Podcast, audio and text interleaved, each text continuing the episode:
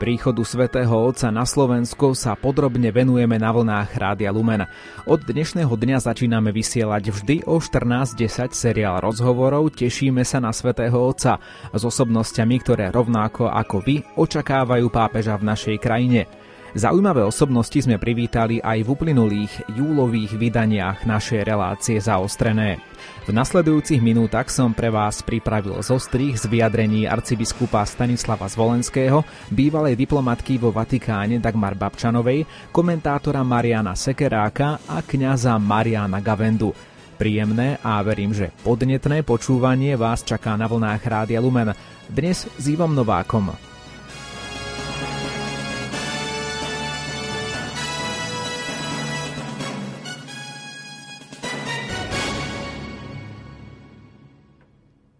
Ešte 12. júla sme v štúdiu Rádia Lumen privítali aj bratislavského arcibiskupa metropolitu Monsignora Stanislava Zvolenského, ktorý v čase, keď ešte nebol zjavný konkrétny program návštevy svätého otca pápeža Františka na Slovensku, povedal viac o svojich prvotných pocitoch a možno aj o takých špekuláciách, prečo si pápež vybral práve našu krajinu. Vypočujte si krátky úryvok z tejto relácie. Prvý náznak e, bol vlastne počas cesty svätého Otca, keď sa vracal z Iraku. Vtedy počas e, tejto cesty na palube lietadla novinárom naznačil, že zvažuje aj cestu na Slovensko. Hoci potom v nasledujúcich dňoch teda e, bolo to tak akoby upresnené, že je to len zvažovanie, ale už vôbec to, že svätý Otec na verejnosti pred novinármi povedal, že zvažuje túto cestu, tak pre nás znamenalo, môžeme povedať, niečo veľmi radosné, že naozaj Svetý Otec počíta s takouto možnosťou. Takže to bola vlastne akoby taká prvá akoby, e, možnosť uvedomiť si, že Svetý Otec e, by mohol prísť na Slovensko.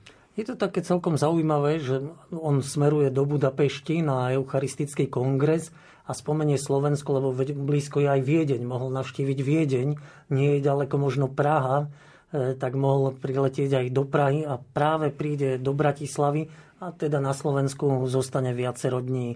Že čím si to tak vysvetľujete? Tak e, nemám na to vyčerpávajúce vysvetlenie, lebo naozaj vzdialenosť e, z Budapešti na všetky strany, lebo dalo by sa hovoriť aj smerom ešte na východ, e, že kde by Svetý Otec mohol z Budapešti ísť. E, jednoducho e, berieme túto skutočnosť, rozhodnutie Svetého Otca prísť na Slovensko ako veľký dar. Mohli by sme povedať, že v duchu rozhodnutí Svetého Otca, že je vždy motivovaný ísť tam, e, kde je istý druh také, ako by sme mohli povedať, e, tých, ktorí sú menej významní, e, menej akoby slávni a predovšetkým možno u Svetého Otca ísť za tými, ktorí nejakým spôsobom sú aj, aj zabudnutí, alebo trpia, alebo sú chudobní. Takže možno aj v kontexte takéhoto chápania osoby Svetého Otca môžeme povedať, že aj my, e, keď pravdivo pozeráme na svoju situáciu, že sme v porovnaní s inými krajinami, či už aj s Maďarskom, aj s Českom, akoby predsa len menšia krajina, e, s menším počtom obyvateľov. A e, vlastne je to teda tak, že Svetý Otec toho menšieho syna alebo dceru tak ako by chce teda navštíviť, takže my s vďačnosťou berieme, že máme to šťastie, že sa rozhodol prísť na Slovensko. Berieme to ako veľký dar. Hm? Nadviažem o chvíľku na to, čo ste teraz povedali. Ešte by ma možno zaujímalo, v médiách najmä rezonovalo, že hlava štátu, pani prezidentka, pozvala svätého Otca a on príjma jej pozvanie. E, musí do Vatikánu prísť pozvanie aj od miestnej biskupskej konferencie, alebo je to len na úrovni štátu? Nie je to len na úrovni štátu. E, zvyčajne e, je pozvanie predovšetkým samozrejme, že od hlavného predstaviteľa štátu, od prezidenta, v našom prípade od e, prezidentky, ale zároveň aj súbežne vždy jestuje aj e, pozvanie od predstaviteľov miestnej cirkvi. E, v konkrétnom prípade sa dá hovoriť akoby o, o spoločnom pozvaní všetkých biskupov. No a my vlastne sme pozvanie svätého Otca opakovane robili, aj písomne, aj ústne. Keď ústne, keď sme boli na stretnutí na návšteve Adlimina, vtedy sme ho ústne pozývali, jestvovali aj písomné pozvania, na ktoré svätý Otec odpovedal, že v nasledujúcom období e, nemá naplánovanú cestu na Slovensko. No a v podstate môžeme teda povedať, že e, je to e, vaše uvažovanie, ako ste vyslovili v tej otázke, že áno, je to tak, že musia byť pozvania aj predstaviteľa, hlavného predstaviteľa štátu a je vlastne užitočné aj pozvanie miestnej cirkvi. Bolo aj minulý rok alebo poslednú dobu také pozvanie? Áno, my sme pri všetkých e, príležitostiach, aj pri osobnom stretnutí e, so Svetým Otcom aj jednotliví biskupy, keď boli, tak e, opakovali každý aj teda v mene ostatných biskupov opakovali pozvania Svetého Otca na Slovensko. Vo Vatikáne majú svoje také pozície aj Slováci. Viditeľným Slovákom je kardinál Jozef Tomko, ale aj na nenápadných pozíciách sú viacerí Slováci v blízkosti svätého Otca. Aj to môže zohrávať určitú úlohu, že napokon prijal toto pozvanie? Myslím, že e, takéto uvažovanie je odôvodnené, e, že dá sa aj s radosťou myslieť na to, že v blízkosti svätého Otca sú viacerí Slováci alebo Slovenky, lebo sú tam aj reholné sestry, e, s ktorými Svetý Otec prichádza do styku v každodennom živote. A isté, že ako aj poznáme Svetého Otca, že je bezprostredný, že s nimi hovorí aj o tom, odkiaľ pochádzajú, aké majú, tak môžeme povedať, korene svojej viery a svojho povolania a e, z ktorého štátu pochádzajú. Čiže e, je odôvodnené uvažovať nad tým, že aj títo e, blízky, e, ktorí teda, alebo ľudia, ktorí pochádzajú zo Slovenska e, a sú v blízkosti svätého Otca, že aj to mohlo motivovať svätého Otca navštíviť krajinu, ktorá je tiež teda, ešte raz opakujem, maličká krajina v porovnaní s inými veľkými významnými krajinami ale predsa, že svätý Otec sa rozhodol, že oplatí sa, že je to dobré, aby túto krajinu navštívila. My sme za to veľmi vďační. Štátnická alebo pastoračná návšteva. Aj tejto téme sa budeme o pár minút venovať na vlnách Rádia Lumen v zostrihu z relácií, ktoré sme odvysielali v, relác- v mesiaci júl. Konkrétne to bude opäť relácia, kde sme privítali aj bývalú veľvyslankyne vo Vatikáne pani Dagmar Babčanovú a komentátora Mariana Sekeráka, čo nám povedali pred niekoľkými týždňami, o tom viac o pár minút.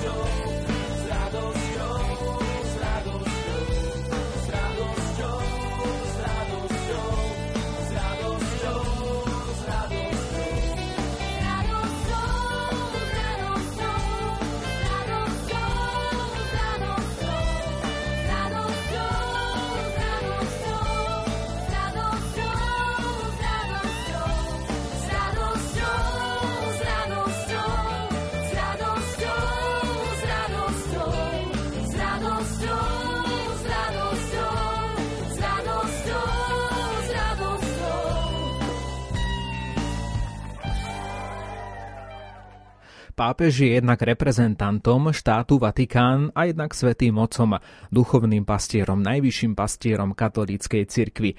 Ako teda vnímať túto návštevu? Ako návštevu hlavy štátu, malého štátu Vatikán, alebo ako predovšetkým návštevu svetého otca, najvyššieho pastiera katolíckej cirkvi? Aj s týmito otázkami sme sa zaoberali v relácii zaostrené ešte 19. júla.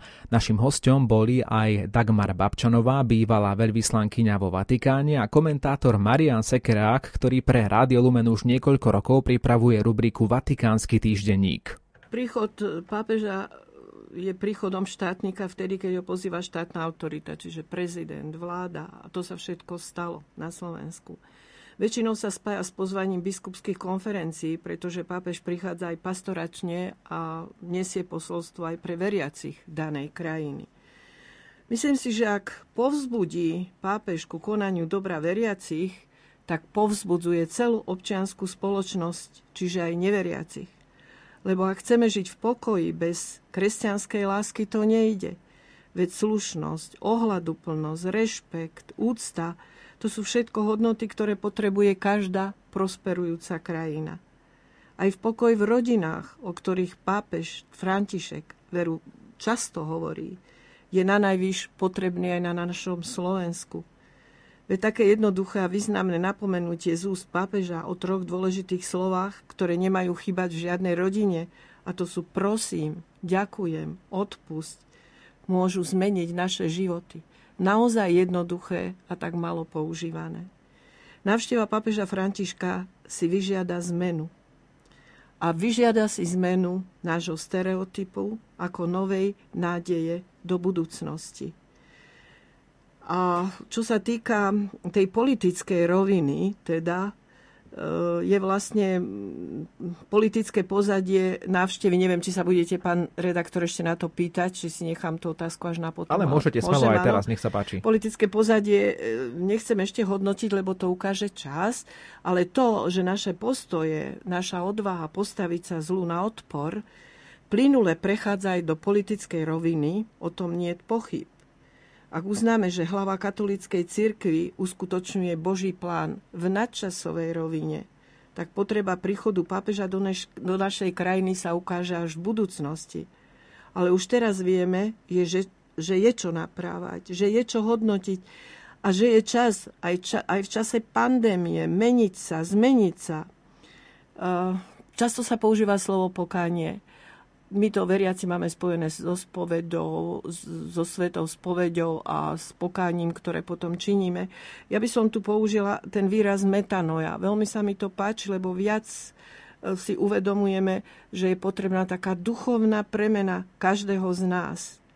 A tá vlastne môže zaručiť, že návštevy pápežov, teraz počítam aj tie tri predchádzajúce v našej krajine, majú svoj význam a že ich slova padajú na úrodnú pôdu aby sa potom po tej návštevi nevytratili ako para a aby sa nezahodili zabudnuté, do koša. Čítala som si nedávno takú úvahu prvého veľvyslanca Českej republiky Františka Halasa, ktorý pôsobil vo Vatikáni 9 rokov a hodnotil také ľudské aspekty vatikánskej diplomácie zo svojho pohľadu a hovoril, že on cítil počas celej tej misie úžasnú potrebu meniť tú českú spoločnosť v rámci teda mm, nejak budovania kresťanských hodnôt v Českej republike a robil to tým, že posielal tie správy na ministerstvo zahraničných vecí, kde počiarchoval tie dôležité veci, ktoré by ozaj tú zmenu mohli priniesť.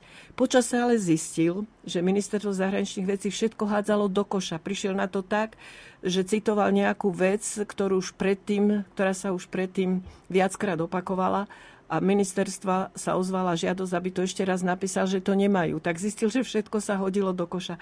Tak mám taký, takú obavu, aby aj tieto všetky také tie slova, ktoré sú povzbudzujúce, ale len v tom danom okamžiku, aby sa jednoducho nestratili po tej návšteve a neboli hodené do koša.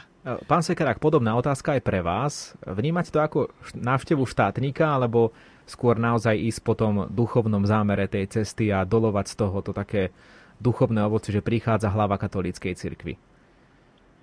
Tak keď sa pozrieme na najnovší pastierský list biskupov Slovenska, tak tam nájdeme veľmi jasnú odpoveď na túto otázku. Pretože biskupy tam píšu, že tá nadchádzajúca návšteva bude štátna i pastoračná. Takže pokiaľ to takto biskupy píšu, tak je to úplne jasné, že bude mať aj taký, aj taký charakter, čo je pochopiteľné vzhľadom na to, čo už povedala aj pani Babčanová, že pozvanie prišlo z oficiálnych kruhov reprezentantov Slovenskej republiky, politické reprezentácie a pochopiteľne aj od biskupov Slovenska.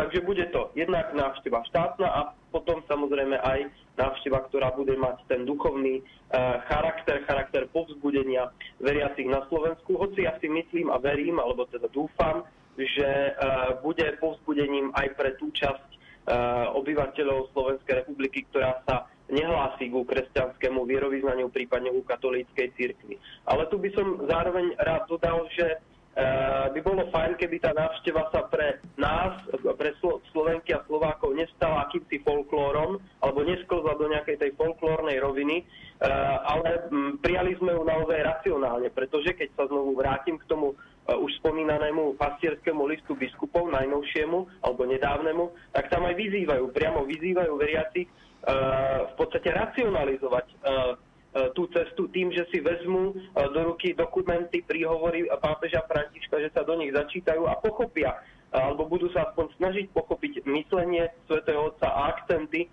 ktoré kladie na rôzne oblasti počas svojho doterajšieho pontifikátu. Takže toto by som chcel zdôrazniť, že je potrebné pokiaľ možno vyhnúť sa takej folklorizácii tej návštevy a prijať ju nielen srdcom viery, ale aj rozumom.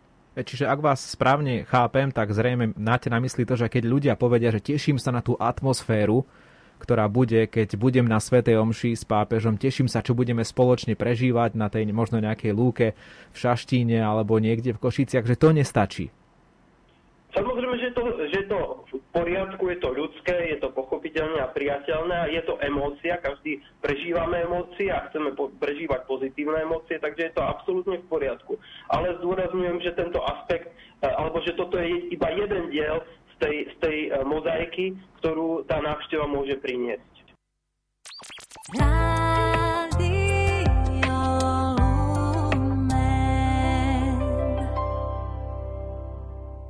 Návšteva pápeža v septembri na Slovensku priniesla aj rôzne kontroverzné pohľady. Klasika, to sú už peniaze, to je samozrejme, koľko to bude stáť a koľko to bude stáť našu spoločnosť, či sa to oplatí. Aj to je otázka, ktorú sme si všimli spoločne s Marianom Sekerákom, ktorý bol hosťom našej relácie 19. júla. Neskôr spolu aj s pani Dagmar Babčanovou, bývalou veľvyslankyňou vo Vatikáne, hodnotili tiež kontroverziu v súvislosti s tým, prečo sa svätý Otec rozhodol nie pre Maďarsko, ale pre Slovensko. Ale keď sa teda bavíme o tých financiách a ekonomických aspektoch, ja si veľmi dobre spomínam uh, na, tú, uh, na, tú, na to obdobie roku 2003, keď uh, vtedy veľmi, veľmi obľúbený a na Slovensku obľúbený Jan Pavol II s vypetím posledných síl, ktoré ešte mal, prichádzal a boli veľké diskusie v tej, v tej dobe práve o tom ekonomickom charaktere alebo rozmere, že je to príliš drahé a, a podobne. Myslím si, že nie je vhodné, nie je vhodné dávať toto meradlo, výlučne toto meradlo, pretože v porovnaní s celkovým rozpočtom na, na, rôzne krajine, na, na rôzne aktivity alebo rôzne oblasti, ktoré sa vynakladajú nie len teda na Slovensku, ale aj bežne aj v rozpočtoch iných krajín, tak toto je v podstate marginálna záležitosť, trojdňová návšteva hlavy katolíckej cirkvi z ekonomického hľadiska. Myslím si, že nejak dramaticky nenabúra štátny rozpočet Slovenskej republiky. Myslím si, že Slovensko je dosť, dostatočne bohatá krajina na to, aby si mohla dovoliť e, dôstojne, slušne pohostiť takéhoto významného hostia, ktorý sa chystá uh, tam prísť. No viem si predstaviť, že určitá časť médií to jednoducho bude riešiť a bude to prepočítavať. Aj to, čo možno znie na rádiu Lumen absurdne, tak to sa niekde riešiť určite bude. Pani Babčanová, čo si vymyslíte o tých peniazoch a koľko stojí návšteva pápeža a o podobných otázkach? Úplne súhlasím s pánom Sekerákom, pretože naozaj tieto výdavky nie sú tak veľké, akú, aký benefit môžu priniesť tieto návštevy pre celú spoločnosť. To je neporovnateľné a netreba e, skutočne vidieť za tým peniaze. lebo peniaze e, sa míňajú aj iným spôsobom a aj takým, ktoré škodia našej krajine. No, určite sa nevyhneme určitému politizovaniu tejto návštevy a teraz poďme trošku si všimnúť to, že často sa teda diskutovalo aj o tom, že prečo u nás pápež strávi 3 celé dni a v Maďarsku teda len jeden deň na Eucharistickom kongrese a môžeme zachádzať do tých rôznych politických súvislostí, čo Orbán spravil pre pre povedzme konzervatívnu časť ľudí, ktorí žijú v Európskej únii, čo sme preto spravili my a kto si to viac zaslúžil, tú návštevu, alebo kto by si zaslúžil, aby viac dní bol u neho pápež. Eh, možno pani Babčanová začneme tým, že nemôže sa takto pápežová návšteva stať istým spôsobom aj predmetom politického boja? To určite sa môže, dokonca predpokladám, že aj bude ale e, aký výsledok to prinesie, ukáže skutočne až budúcnosť. E, myslím si, že nie je na mieste e, nejakú politickú vojnu rozpútať v tomto smere, pretože ak berieme do úvahy, že nad pápežom je teda ešte aj Božia prozreteľnosť a myslím si, že účinkuje, takže aj tie nadčasové veci pochopíme až neskôr, Takže aby sme príliš nepolitizovali, ale prijali túto skutočnosť taká, aká je. E, je to veľká šanca, ktorú Slovensko dostalo 3 dni pápeža, prítomnosť pápeža na Slovensku a neporovnávajme sa s Maďarskom. Môže sa stať, že v budúcnosti bude to naopak a budeme musieť to v pokore prijať. Pán Sekerák, čo si vymyslíte o tom možno či Slovensko versus Maďarsko a o tom, ako to dopadlo?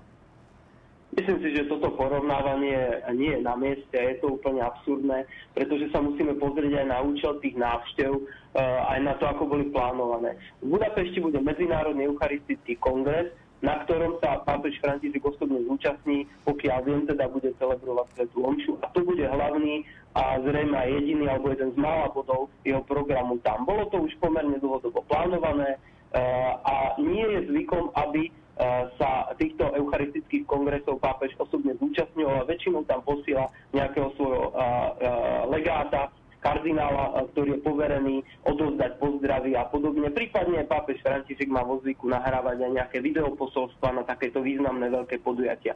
Tentokrát sa rozhodol prísť tam osobne, čo si myslím, že pre Maďarov je veľká podsta takisto. A potom je samostatná časť, úplne samostatná, nezávislá návšteva, ktorá s Maďarskom v podstate nesúvisia. To je návšteva Slovenska. Akurát, že teda to bude v tesnom slede po práve tej uh, budapeštskej alebo budapeštianskej návšteve. Takže tieto veci by som nemiešal dohromady. Sú to samostatné akcie samostatné podujatie so samostatným programom uh, a uh, nemá zmysel takéto porovnávanie hovorí Marian Sekerák z Pražskej vysokej školy Ambis a Pražského inštitútu pre kresťansko-demokratickú politiku. V našom zostrihu z júlových relácií zaostrené o návšteve pápeža Františka na Slovensku budeme pokračovať o chvíľu. Rozoberieme si miesta, ktoré si pápež zvolil na návštevu Slovenska. Vnímať v tom nejakú symboliku? Téme sa bude o chvíľu venovať kňaz Marian Gavenda.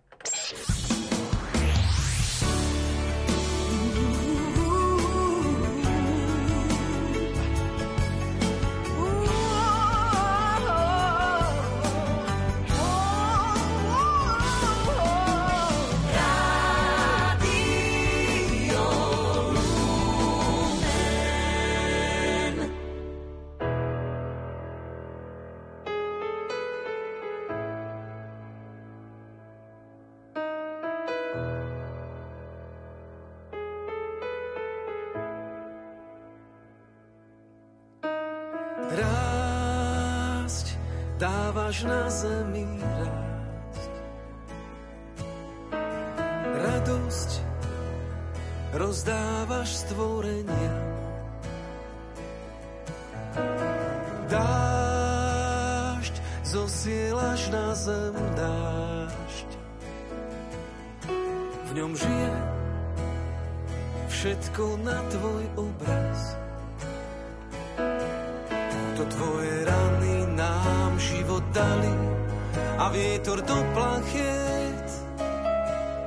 A smieme kráčať po tvojich stopách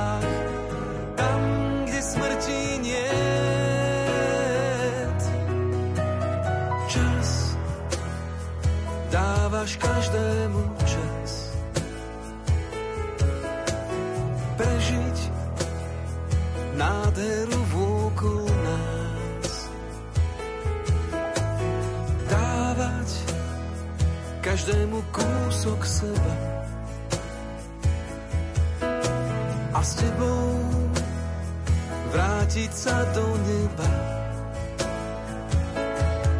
To tvoje rany nám život dali a vietor do plachiet. A smieme kráčať po tvojich stopách,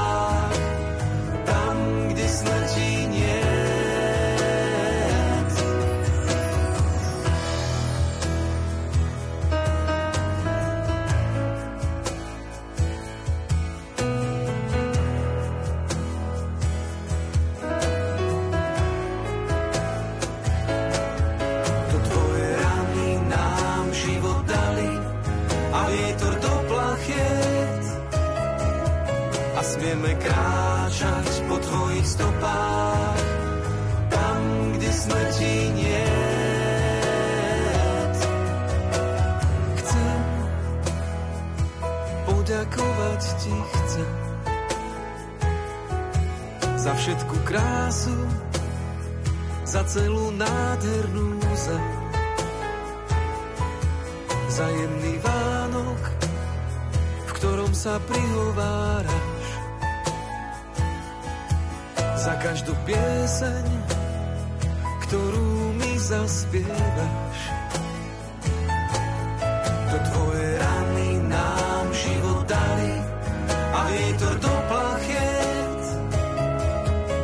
A smieme kráčať po tvojich stopách, tam, kde smrti nie.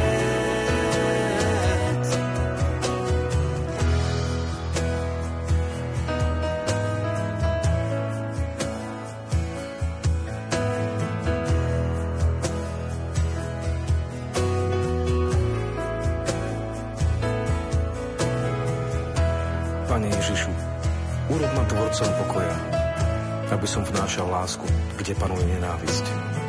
Odpustenie, kde sa množia urážky. Jednotu, kde vládne nesvornosť. Daj, aby som prinášal pravdu tým, čo blúdia. Vieru tým, čo pochybujú. Nádej tým, čo si zúfajú. Svetlo tým, čo tápu v tmách. Radosť tým, čo smútia. Daj, aby som sa snažil skôr potešovať iných, než aby mňa potešovali. Skôr chápať iných, než aby mňa chápali. Skôr milovať iných, než aby mňa milovali. Pretože len keď dávame, nadobúdame. Len keď zabúdame na seba, nachádzame seba samých. Len keď odpúšťame, dostáva sa nám odpustenia. Len keď odumírame sebe, povstávame k väčšnému životu. Amen. Bratislava, Prešov, Košice a Šaštín. A popri týchto mestách sledujme aj zámery pápeža Františka navštíviť židovskú komunitu, špeciálne mladých ľudí alebo aj Rómov na Luniku 9. Ako rozumieť tomu, čo všetko chce pápež na Slovensku vidieť, navštíviť a kde chce byť, na akých miestach? Túto situáciu sleduje kňaz Marian Gavenda. Práve o tom sa rozprával aj s Radovanom Pavlíkom v minulotýžňovom vydaní relácie zaustrené 26. júla. Čo je osobitné, že taký dlhý čas je na Slovensku, vďaka čomu potom aj táto pestrosť je možná, ale keby tu bol na jeden deň, a zase nepredstaviteľné, aby bol 3 dní v Bratislave. Čiže to je každá návšteva, keď je dlhšia, práve preto, aby aj iné miesta v krajine navštívil. A na to už samozrejme má aj poradcov, veď na, máme tú nunciatúru a je tam potom aj na štátnom sekretariate niekto, kto sa zaoberá Slovenskom, kde už sa spracujú body, že ja neviem, máme tu dve provincie, východnú a západnú a to už logika tej prípravy dá, že sa spravia návrhy, kde by bolo dobré a on si vyberá. Už ako to presne ide, to sú také dohady, ktoré je zbytočné robiť. Čo je na tomto celom najhlavnejšie, že je nám ochotný venovať taký dlhý čas. A vďaka tomu, že ho chce venovať, už bolo potom možné zostaviť program tak, ako, ako sa vynára. E, veď ešte sme v takej dobe neistoty, že všeli čo môže aj jeho zdravotný stav, aj epidémia pristrihnúť, zmeniť, ale teda už s niečím počítať musíme, lebo prípravy robiť treba. No a potom sa bude dôležité pýtať e, hlavne na základe tých príhovorov a jeho reakcií, že čo nám to chce povedať. No isto e, všetky tie skupiny, e, je to vždy aj určité ocenenie za minulosť. Že jednak, ja neviem, keď ide o Rómov, veď predsa len vieme, že nehovorím, že absolútnom celkovom počítaní, ale čo sa týka efektivity, uznávajú to aj civilné autority, tá církev robí veľmi účinnú, účinnú službu rómskym komunitám. Tak je to aj ten prejav záujmu Ehm, o tých, ktorých spoločnosť vníma ako marginalizovaných a teda ide medzi nich ehm, stretá sa, ja neviem, však s biskupmi samozrejme, na to, aby bol s biskupmi, aby ich pozbudil. Už to, že sú spolu, to je, to je úžasné gesto, že príde pápež medzi nich, tak nemusí tam povedať prelomové veci, ale že je s nimi takisto, že tú komunitu jezuitov, alebo tých, alebo oných, že sa stretne Takže tu je aj ten, také uznanie toho, čo robili aj tie dávnejšie generácie, teda 2-3 dozadu, 50. roky, e, roky normalizácie, potom celé to oživovanie normálneho fungovania církvy. To je taká korunovácia alebo ocenenie. Pápež to prišiel, prišiel medzi nás, tak je to, e, je to odmena určitá. No a potom vždy sa treba pýtať, čo to chce povedať pre, pre budúcnosť. A no, tak ako keď to vidím, že keď prídem do knihkupectva a vyšla kniha niekoho, koho poznám, tak si ju kúpim úplne inak než neznámeho autora. Tak si myslím, že aj už keď raz ten pápež tu bol, že asi inak chytíme tie jeho dokumenty a veci do ruky, že nám tu bude viacej hovoriť a to myslím si, že bude kľúčové. Že nielen čo tu povedal, lebo však tam sú aj tie úvodné oficiálne časti a toho až tak veľa nebude, ale že aby sme ozaj e, čítali a počúvali to, čo všeobecne hovorí. Chcel by som sa predsa len pozastaviť pri tých niektorých jeho zastávkach, že vlastne on bude slúžiť na Slovensku dve liturgie, teda Svetú Omšu v Šaštíne a východnú liturgiu v Prešove, grécko-katolícku. To vlastne Jan Pavol II nespravil, ten sa v Prešove len zastavil. A možno tam aj vidieť e, takú františkovú snahu, ktorý má starostlivosť o východné církvy celkovo na tom e, Blízkom východe, na Strednom východe, že je to také dôležité upozornenie, že on vníma, že je hlava teda celej katolíckej cirkvi vo všetkých obradoch a je to aj uznanie tej cirkvi, aj tých mučeníkov, ktoré dala cirkvi a národu, grecko-katolícka církev? Tak e, znova, je to aj také symbolické gesto. Pravdou je, že pri tej prvej návšteve bolo svetorečenie košických mučeníkov, tak ťažisko bolo v Košiciach, aj celá tá slávnostná Sveta Omša a Prešov sa pridal. Ehm, je aj zaujímavé, na to sa málo myslí, že keď bol ešte e, arcibiskup a kardinál Bergoglio členom biskupskej konferencie Argentíny, tak v rámci tej konferencie mal na starosti grécko-katolíkov, ktorých komunity veľké sú v Argentíne či ukrajinských alebo iných. Takže on, on vlastne, čo by sme mohli povedať, kde tam on v Argentíne mohol počuť o grecko-katolíkoch, no áno, dokonca ich mal priamo starostlivosti. E, takže aj to, to tu, čo si hovorí, no a už keď ich raz mal starostlivosti, inak vnímal aj, či už, ja neviem, arcibiskupa Cyrila Vasila, alebo keď tam prišli naši, e, či už e, vladyka metropolita Jan Babiak, že proste tak, to sú také kamienky, ale znova my musíme ten nadčasový odkaz. A to je to predsa len ten závan tých druhých, druhej časti plus východu a západu, hoci ja by som v tom tiež videl určitú syntézu, ktorá mi v tejto chvíli prebleskla. Totiž um,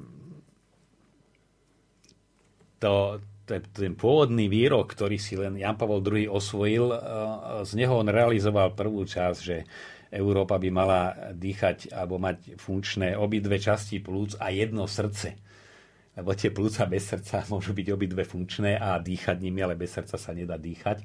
A ja myslím, že on dával dôraz na tie plúca a František dáva tomu srdce, aby to celé fungovalo.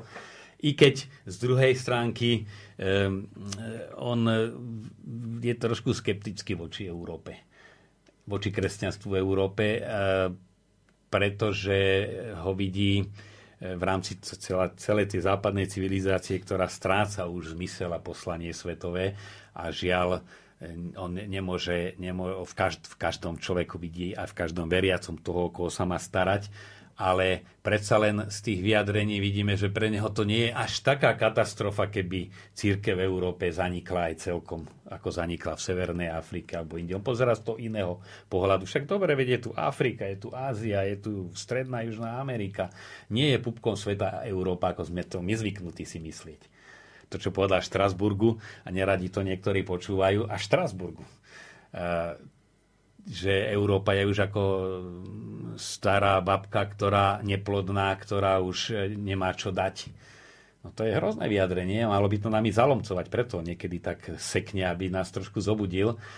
No a, a keď na to poukazuje, chce, aby sa tie komunity otvorili, to je stály dôraz, nežite sami pre seba.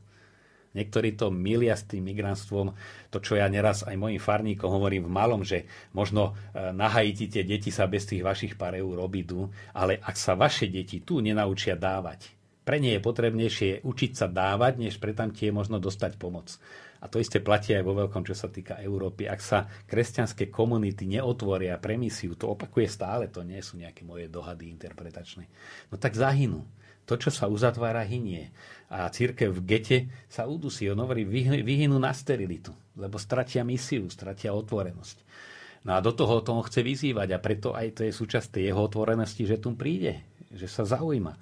A je to gesto naštíví Slovákov, ale je to gesto aj pre iné národy, že ten pápež je blízky. No nemôže rovnako na tri dní ísť do všetkých krajín sveta, takýchto malých a bezvýznamných.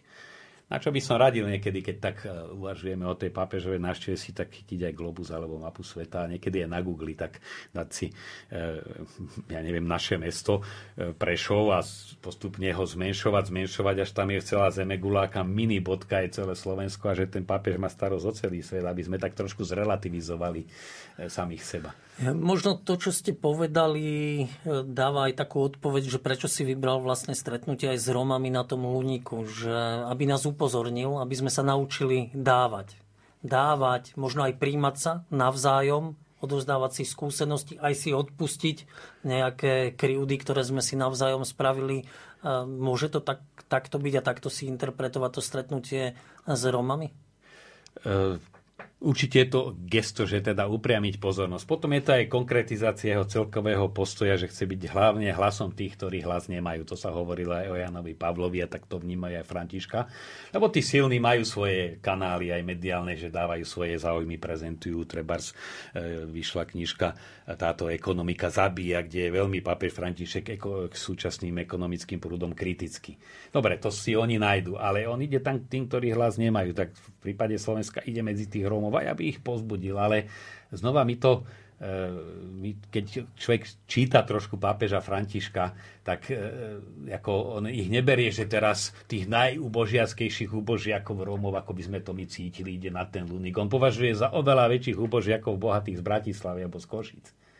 Lebo to sú ľudia, ktorí, ako to kto si povedal, okrem všetkého už nemajú nič. A to, to je tiež jeho optika, že on vie, že tí ľudia sú chudáci, tí, ktorí si myslia, že majú všetko, že materiál to, to píše stále, že to naplní srdce sa milia, sú to biední ľudia.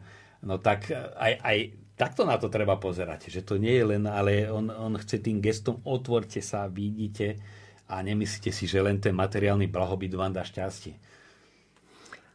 Šaštín, sedem bolestná panna Mária. Dá sa hovoriť o marianskej úcte svätého Otca? Vieme si dávať nejaké odpovede? Samozrejme, je to patronka Slovenska, prichádza sem e, v deň, keď je jej slávnosť, ale predsa len vieme niečo povedať o marianskej úcte svätého Otca Františka? No, vieme, sú tiež Jan Pavol II označovaný fatimský pápež sa ním stal až po atentáte. Fatima nehrala v jeho živote dovtedy veľkú rolu ale bol marianský ctiteľ už preto, že vyrastal v tieni pani Marie Čenstochovskej, chodil tam od chlapca. Proste a Polsko v jeho ťažkých osudoch videlo v nej matku, ktorá aj matka vníma utrpenie blízka, videla, videli v nej tú, ktorá ochráni pred nebezpečím. No a mal, to, to bola jeho spiritualita, to, totus tus, to bola jeho osobitná forma zasvetenia Bohu cez Máriu. Tak toto nemôžeme povedať o Františkovi, lebo to nie, jeho spiritualita je skôr Františkova, Františka Asiského. Ale nedá sa povedať, že on by marianskú úctu nemal, veď pred každou cestou ide, e, ide sa osobne pomodliť, nerobí toho veľké gesto, ale autom zastaví a ide do, k, tej, k tomu obrazu Pany Márie spásy rímskeho ľudu poprosiť o tú cestu, ide jej poďakovať. Má zase jej ikonu alebo obraz pri každom liturgickom slávení na námestí svätého Petra. Vidíme, že keď incenzuje, je tam aj Panna Mária, čiže on ako si prirodzene ju integruje, i keď nie je tak dominantná jeho marianská úcta, ale je tu. No a potom v dejinách na, našej spirituality, našich národných dejinách tá Panna Maria a sedem bolestná hrala veľkú rolu. Na to znova stačí, že mu niekto e, referoval, že áno, je tu tento prvok a určite narazil na tú rezonanciu jeho vnútri, že matka, ktorá trpie, že ten národ bol trpiaci a ona mu bola blízka, tak to pre Františka stačí. Znova, sú to čiastočne dohady, lebo my iné tu nemôžeme robiť ale dohady podložené tým, ako sa vyjadruje, ako reaguje, čiže teda vychádzame z toho nie ako si my myslíme, ale ako ozaj je František nastavený. Možno ešte jedna vec ma zaujala zo zverejneného programu a to je stretnutie so Židmi. Slovenská katolická církev sa roky, aj 10 ročia snaží o to priblíženie, zmierenie so židovskou komunitou a Svetý Otec sa s nimi stretne. E, ako vnímate tento krok a zahrnutie tohto bodu do jeho programu návštevy? Tak v istom zmysle nie je na tom nič výnimočné, lebo je to už štandardný krok jednak zo zástupci židovských obcí, tam, kde prichádza, a potom aj s predstaviteľmi iných, buď kresťanských náboženstiev, a keď je v krajinách, ako bol moslimských, tak aj s predstaviteľmi islamu alebo iného náboženstva. To len rozvíja tú líniu, ktorú najmä, najmä otvoril Jan Pavel II No a to, čo som už aj hovoril, ten pre neho argument je, že všetci sme Božie deti. A máme spoločného otca, nielen, že Boh stvoriteľ alebo nejaký abstraktný Boh filozofov ako prvotná príčina, ale Boh otec, ktorý všetky, všetci ľudia sú jeho deti, ktoré miluje do krajnosti. Takže on tam nejaké vyčlenovanie. A isté, že tam je aj v tých je to aj signál nejaké tie ešte doznievajúce reminiscencie z minulosti, Eh, alebo rodiace sa nejaké animozity, že ich týmto utlmovať, ale je to proste línia, línia, ktorú sleduje, že naozaj je tu nie len pre katolíkov, ale v mene katolíkov a zároveň aj v mene Krista, ktorého zastupuje, to sa v ňom spája, eh, tak sa otvára aj pre tých ostatných.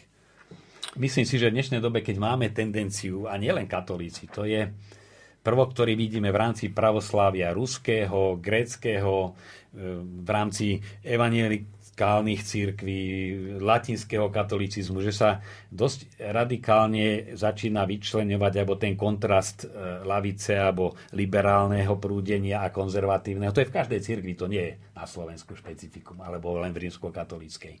Že ten strach z toho sekularizmu a z toho, že sa to všetko rozloží a vyparí, vedie k takej až krčovitosti a uzatváraniu sa povedal jeden pútnik e, z Ruska v Svetej Zemi, ekumenizmus je najsilnejšie diabolstvo našej doby. Pozrite, ako Európa dopadla, oni chcú, aby sme my takisto dopadli. No, čiže vidia, že ten, ten rozkaz povedia, my takýto ekumenizmus nechceme. No ani my ho nechceme, len práve preto ho treba budovať, že prichádza do krízy. Lebo v rámci jednotlivých cirkví sa to, e, sa to naozaj vyhrocuje a tým pádom vzdialuje od Evanília, niektorý viac doľava, niektorý viac doprava, ale keď jeden ide 10 km doprava, druhý doľava, sme 20 km od seba a ďaleko od Krista. Takže on ide, nie je nejaký aritmetický stred, on, on pokojne, až by som povedal s takým by som povedal to nahrubo ako buldozer, lebo niekedy tak ide proste priamo bez toho, že nie že by nehľadil, ale nehľadí na to, že čo si budú druhý myslieť a čo mu budú vyčítať. Ide to Evangeliovou cestou, aby jedným aj druhým aj tretím ukázal, toto je cesta. To bol kňaz Marian Gavenda a vy ste v dnešnej relácii zaostrené počúvali zostrich z júlových vydaní našej relácie, kde sme spolu s viacerými hostiami hovorili o očakávaniach návštevy pápeža Františka na Slovensku.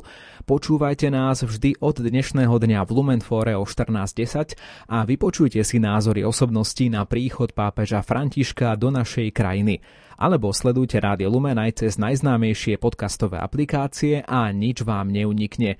Slogan Tešíme sa na Svetého Otca bude dominovať nasledujúcim dňom na vlnách Rádia Lumen a takisto aj na našich sociálnych sieťach. Dnešný zostrih relácie zaostrené pre vás pripravil Ivo Novák. Do počutia.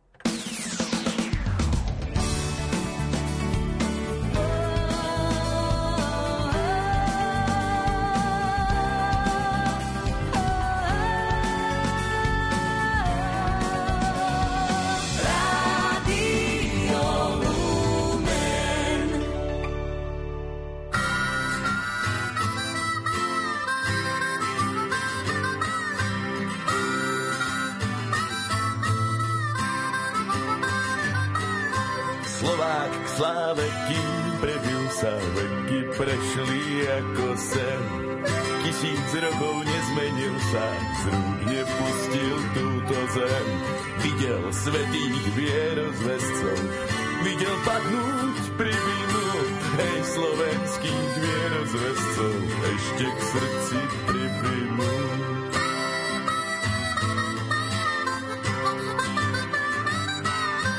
Odpusť Bože cesty žitia, slova pôjde po svojom. Pekiel zloby, keď ho schytia, prak tvoj jeho nástrojom. Vo viere otcov vytrváme, tu ťa náš pev zvelebí a za slobodu život dáme. Žehnaj nás Boh na nebi.